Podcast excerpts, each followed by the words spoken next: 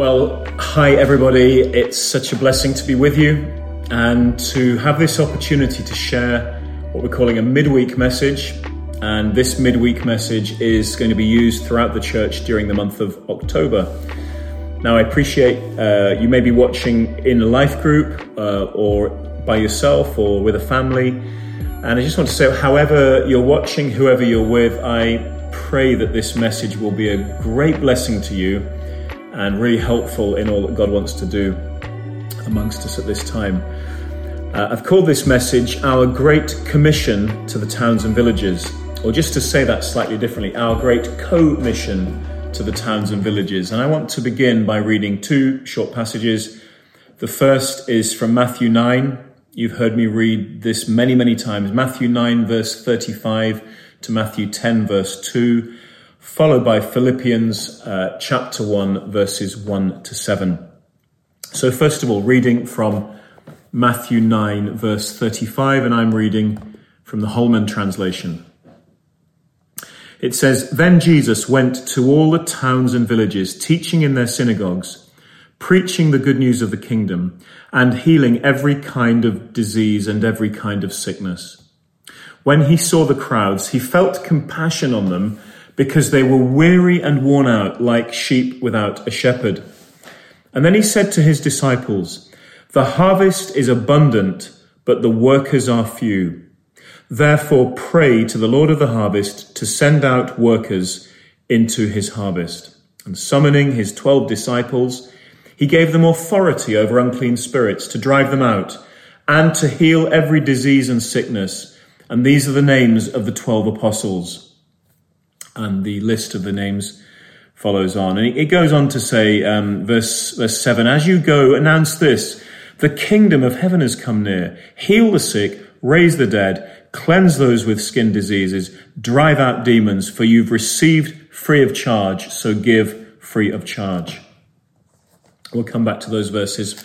Uh, now, if you turn to Philippians chapter 1, verses uh, 1 to 7. The Apostle Paul writes this letter to the Philippian church, and he says this Paul and Timothy, slaves of Christ Jesus, to all the saints in Christ Jesus who are in Philippi, including the elders and deacons, grace to you and peace from God our Father and the Lord Jesus Christ. I give thanks to my God for every remembrance of you always praying with joy for all of you in my every prayer, because of your partnership in the gospel from the first day until now. I am sure of this, that he who started a good work in you will carry it on to completion until the day of Christ Jesus. It is right for me to think this way about all of you, because I have you in my heart and you are partners, you're all partners with me in grace, both in my imprisonment and in the defense and establishment of the gospel. Um, you know, one of the most uh, exciting and yet, and yet deeply challenging things we can do is to read the New Testament and see how rapidly the gospel was advanced by the early church. Throughout the book of Acts, we see, uh, we read and see multitudes being added. We see a daily addition we see and read about whole regions that were saturated with the gospel. And we read in Acts 17, verse 6, it says, It was reported of the early church that they had turned the world upside down. And I find it absolutely stunning to think that within just a couple of decades of his own call and commission, Paul says, I have fully proclaimed the gospel from Jerusalem all the way round to Illyricum, which was, which was the north west of Greece. And he goes on to say, this is in Romans 15, he says, I no longer have any work to do in these provinces. Can you imagine that? I'm not sure whether there's been a 30 year period in the whole of history that's been more fruitful for the church than that first, um, that first thrust of the gospel by the early church. And yet, I think, you know, if, if the first century world needed gospel transformation with such urgency, then how much more the 21st century world? And for us right now, whilst this is a time of regathering, it is also surely a time of ingathering as well. So I want to discover what, um, whatever I can that will be most helpful for me and for us. I want to know how did this happen? Uh, why were they so successful? What is the New Testament dynamic that is here for us in the pages of Scripture? What, what can we learn? And I think a lot of um, the success, a lot of the, the, the rapid growth has to do with the way the apostles worked in partnership with the churches and the elders, as Paul described there for us in Philippians 1. In verse 5, he says, I, I thank God with, uh, because of your partnership in the gospel with me. And he's writing to the church together with the elders and the deacons. I thank God for our partnership. In verse 7, I have you all in my heart. You are all partners with me in grace. And the word he's using is a, is a word you may be familiar with. It's, it's koinonia. Uh, it's also translated as fellowship, but it means to, to share something in common, to, to participate together. When he talks about them being all partners with him in grace, the word is um, the word means to be close companions, to be joint sharers, to be partakers or co-partners together. Paul, Timothy, the apostles were partners with the churches, with the elders and the deacons in the churches, with the church as a whole. There was a great big partnership going on in which they all brought their respective gifts, their burdens, their callings, they all brought them together for the, uh, for the benefit of everybody. So I wonder what the New Testament shows us about the way that partnership was expressed, the way that relationship between um, the ministries, the elders, the churches, all of them together, the way it was outworked. It was recently my great privilege to speak at a conference about some of these things. And so what I wanted to do in this um, in this message is just to take a few of the aspects of of what this partnership looked like, what this relationship that seems to be so vital to the to the advance of the gospel, what it all looked like, and and in particular, just to mention today, just four things that we see in the New Testament, and and by contrast, things we don't see. What do we see, and what what do we don't what we don't see, and and I want to just share four of these things, and I just pause after um, the first two and pose a question that you can consider together in the groups if you're meeting in life groups today, and another question at the end just to try and make this quite practical for us. So, as we read the, the New Testament, I, th- I, think the first thing we see about this partnership is that it, it was for mission. It was for mission and not for maintenance.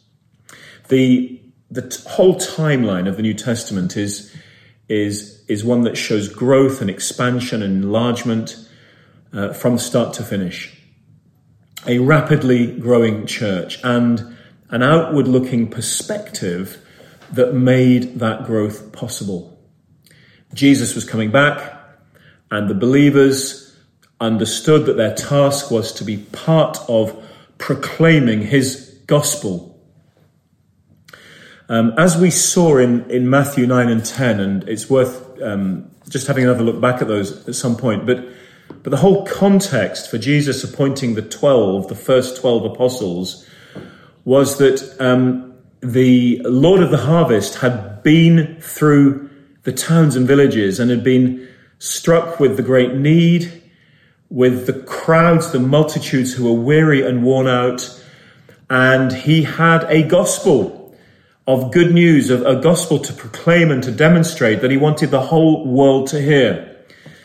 And so he, he tells the 12 to pray that the Lord would send workers out into the harvest field. And then, and then immediately, as you know, they become the answer to that prayer as he sends them out and names them and commissions them and authorizes them as apostles. It was for mission. Uh, these 12 were then later at the end of Matthew's gospel are given the, the Great Commission to make disciples of all nations. It's to these original apostles that, that Jesus in, in Acts chapter 1 promises you will receive power when the Holy Spirit comes on you to be my witnesses in Jerusalem, Judea, Samaria, and to the ends of the earth. The, the, the baptism in the Holy Spirit was to empower them to be witnesses. It was for mission. And then, um, as you read on in Acts chapter 9, Paul is called and converted, dramatic conversion. And, and the purpose of his commission, his, of his conversion and his commission is to thrust the gospel and the mission into the Gentile communities. And um, from Acts 13 onwards, we just read of churches being planted everywhere. And it seems to me that after they had planted the churches, after the apostles had planted the churches, the churches continued, carried on, continued on in mission mode. Their goal, it seems, was to saturate their locality with the gospel. And in Colossians 1 verse 6, we read that the gospel was bearing fruit and growing in Colossae. And in 1 Thessalonians 1 and verse 8, uh, Paul says the Lord's message rang out from Thessalonica into every place in the surrounding region. The churches uh, were not called to build something that was static, that was inward looking, that was self serving, but to be outward looking. The church in Antioch became a base for Paul and his companions to evangelize uh, Galatia. Paul writes to the Corinthians and he wants them to help him go into Macedonia and Judea. And he writes to the Romans and he asks them to help him go into Spain. Um, and what we're seeing here is co mission, partners together in mission, churches involved in something much bigger than themselves, much their horizons stretched way beyond their own locality and into the wider world. These New Testament churches were apostolic and I don't mean by that simply that they were founded and, and overseen and cared for by apostles. That is true, but they're apostolic in the sense that they too are sent forth and joined with the apostles in their mission and their commission. And I don't think it would have um, crossed their minds to think in any other way. They were together in this. And I believe that for us it's harvest time. There is great need everywhere. People are weary and worn out, harassed and helpless, exhausted, confused, lost. All around us, it's harvest time. And workers are urgently needed. And we are called to be partners together in mission, not in maintenance. All of us working together to open new doors, to welcome new people, to go to new places. We're not here just to be well cared for or well organized or well taught. This is a day of our great co-mission. So that's the first thing I believe we see, and we could say much more about uh, that or any of these. Um, but the second thing, and it's very much linked with, with this, is that we see as we as we look at the way the churches and the leaders, the ministries all work together, we see co-workers, not in any way competitors we read that phrase a lot, co-workers. Um, Paul will say, you know, there's one body, there's one spirit, there's one Lord, there's one hope, there's one faith, there's one baptism. And in this oneness, what we don't find is competition. They were in it together. They were on the same team. Um, when Paul goes to uh, Galatia, he describes this in Galatians chapter, chapters 1 and 2, but in Galatians 2 particularly, he says he went to um, Jerusalem, I beg your pardon, he went to Jerusalem to meet Peter, James, and John. And um, he says they gave me the right hand of fellowship. And it means it's the right hand of koinonia, it's the right hand of partnership. Other, other translations um, say they, um, they accepted us as their co workers, or they gave us the, the, hand, the right hand of fellowship as a sign that we were all partners. They were partners, they were co-workers. And you know, many other of the um, of the believers were described as co-workers. Have a look at Romans 16 and you'll see that Paul says Aquila and Priscilla were his co-workers and Urbanus was his co-worker.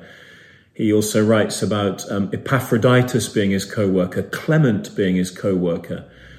Um, he and Apollos, he says, we worked into Corinth and we were, we were God's co-workers. And this, this idea of, of being co-workers, of being in it together, um, extends beyond individuals, beyond, beyond some of these people we've named. And and includes churches as, as a whole were seen as co-workers. I love the fact that when Paul returns from his first mission trip in Acts 14, he's been out, sent out with Barnabas from Antioch, and when they return to Antioch at the end of Acts 14, it says, um, after they arrived, they gathered the church together and they reported everything God had done with them and that he'd opened the door of faith to the Gentiles.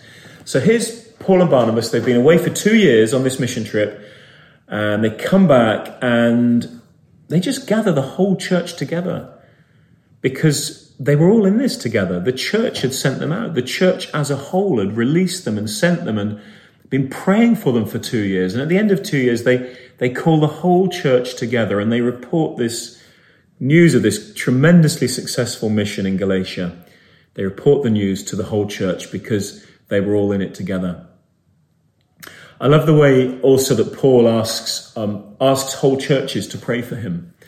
Um, he does that at, at, the end of Romans, at the end of Ephesians, at the end of Colossians, at the end of Second Thessalonians. He asks the churches to pray for him because, you know, as gifted as he was, uh, he knew he couldn't succeed without a large team of co-workers. I believe we are called together to be co-workers in a common mission.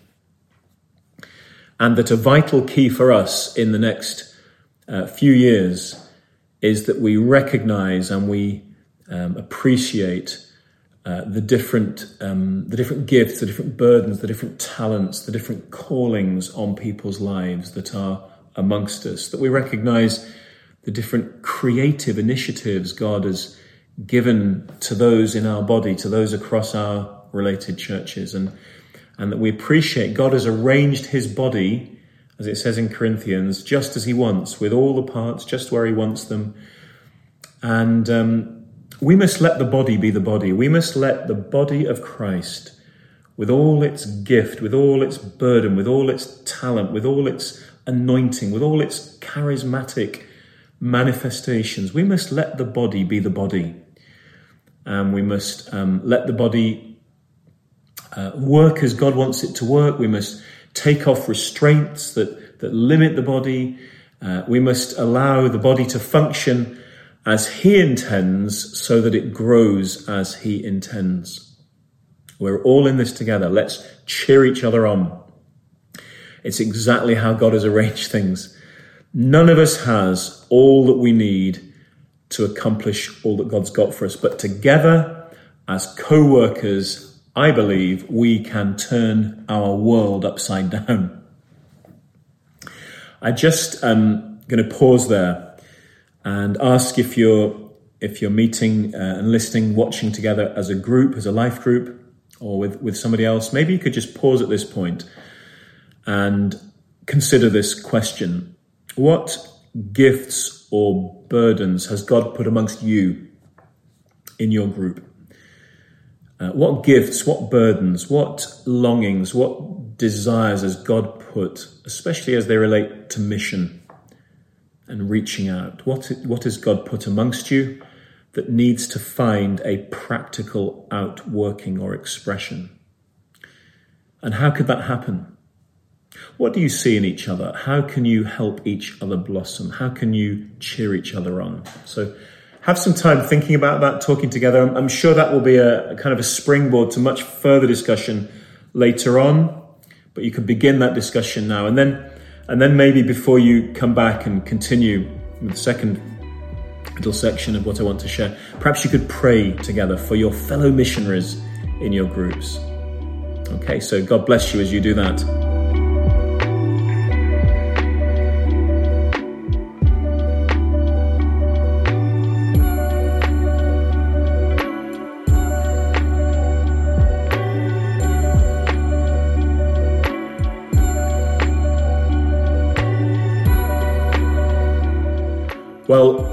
If you're coming back now, I just want to say um, we've looked so far at the fact that we are um, called together to work in mission, not just in maintenance, and to function as co-workers, not competitors. And the third uh, third thing I want to say is that when we look at the New Testament and we consider how the churches grew so rapidly, how the gospel was, was proclaimed and demonstrated so effectively across such a huge geographic area, we see the Holy Spirit, not human strategy.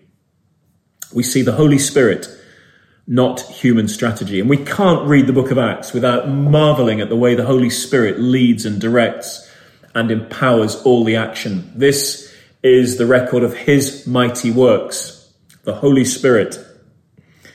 He is the one who first baptizes, immerses the Jewish believers in Acts chapter 2 in his, in his life, in his power, in his anointing to be witnesses. He baptizes them in himself, immerses them in himself. He does the same with the Gentile believers in Acts chapter 10 in Cornelius' home. It's the Holy Spirit. And I'm just referencing very specific things here. In Acts 13, in the opening verses, it's the Holy Spirit who sets apart Barnabas and Saul and sends them out to do his work. It's the Holy Spirit. It's the Holy Spirit in Acts 15 who makes the big doctrinal decision about whether or not the Gentiles should be circumcised. So, so that Acts 15 verse 28 says, it was the Holy Spirit's decision and ours to put no greater burden on you. It was the Holy Spirit's decision. Uh, it was the Holy Spirit who sets in the elders. That's clear in Acts 20, 28. It's the Holy Spirit who directs the strategy, who transports Philip, who adjusts all Peter's perspectives, who, who directs Paul and, and, and makes sure that he stays out of trouble at times.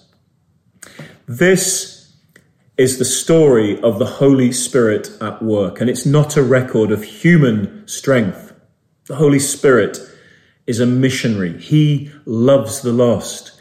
He draws people to Christ. He does the inner work of uh, of regeneration. He's the one that moves us with compassion. And He, the Holy Spirit, is the same, just the same today as He was in the first century. And I also just want to say in this respect, um, the story in Acts is, is of the Holy Spirit directing a, a massive uh, move of, of God amongst people and a movement of people that meet primarily from house to house. Do a little study of that phrase, house to house. Have a look at Acts 2 46, Acts 5 42, Acts 20 20, Acts 28 23, Acts 28 30 and 31. Have a look at 1 Corinthians 16, verse 19. Romans 16, verse 5, and other places, and you will see the church met from house to house. They met in their homes, there wasn't a church building in sight. And that alone is a real key to how the work advanced so rapidly. They made use of what they had. They weren't held back in any way because uh, they didn't have something they thought they needed. They made use of what they had. What's in your hand, Moses? They had their houses, they met in their houses. And so Acts is for us a permanent record of what can happen when we take the restraints off and we let the Holy Spirit do things His way. And we see people are added, and ministries are released, and elders are appointed, and churches meet in their homes in every town and city. In this new season, we must be super reliant, only reliant, utterly reliant, totally dependent on the Holy Spirit. We can trust Him. He's the best evangelist. He's the supreme counselor. He's your best friend. And He will take us where we need to go. There's loads of things that you could you could do and and pray about it as far as that is concerned. But I just want to move finally to say that I think what we see in the New Testament as we consider how how the work grew so rapidly, what made the, the apostles, the churches, the elders, the deacons in their relationship together, what made them so successful, we see affection. We see affection and we don't see apathy We don't see apathy in the, in the way they related together. And I think this is a really vital hallmark of the partnership, of the relationship.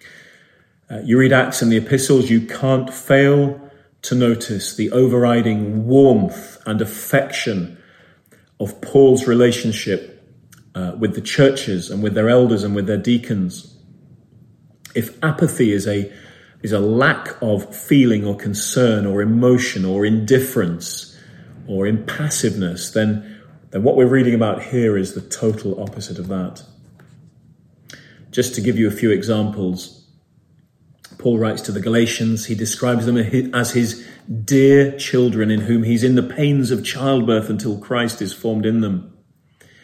He says he ministered to the Thessalonians, uh, 1 Thessalonians 2, verses 11 and 12. He says, as a father with his own children, um, encouraging, comforting, urging them, and even, he says, as a nursing mother tenderly cares for her own children.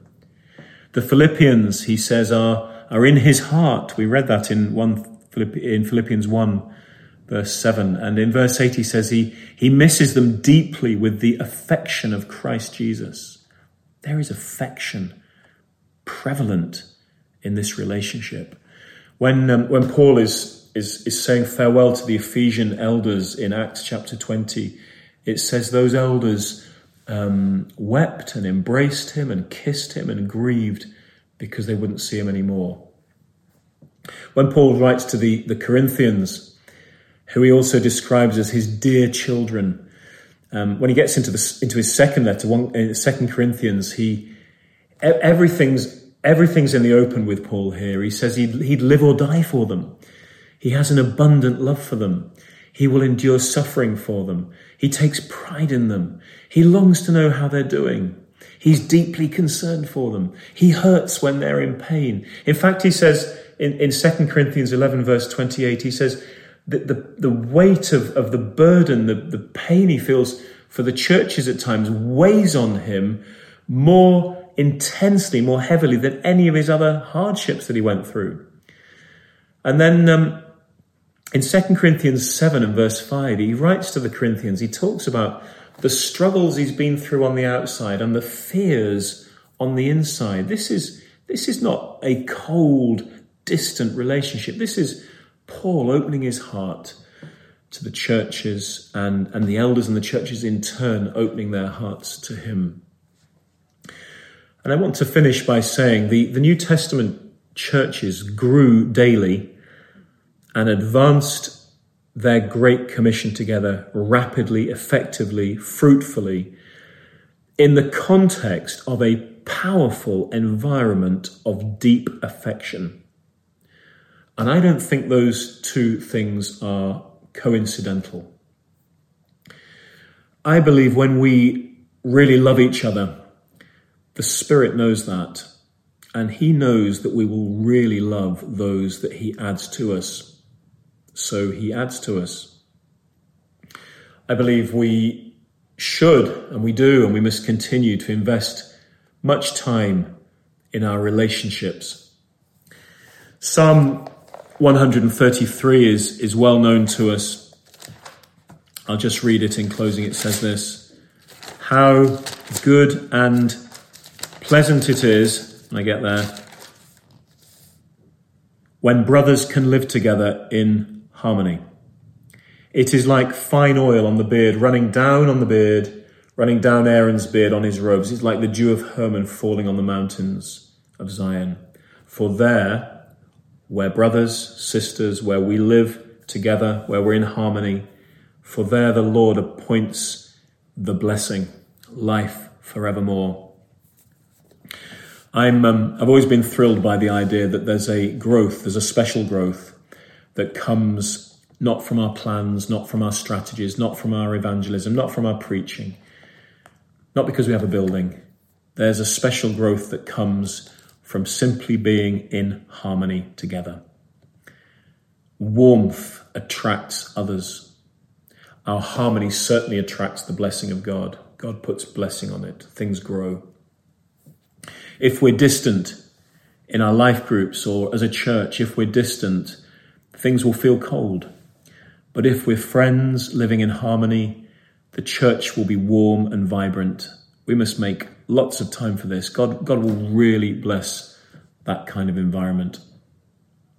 I'll ask you just to um, consider that in groups as a moment, but let me just say in closing, finally, I think the next few years will be really incredible for our church.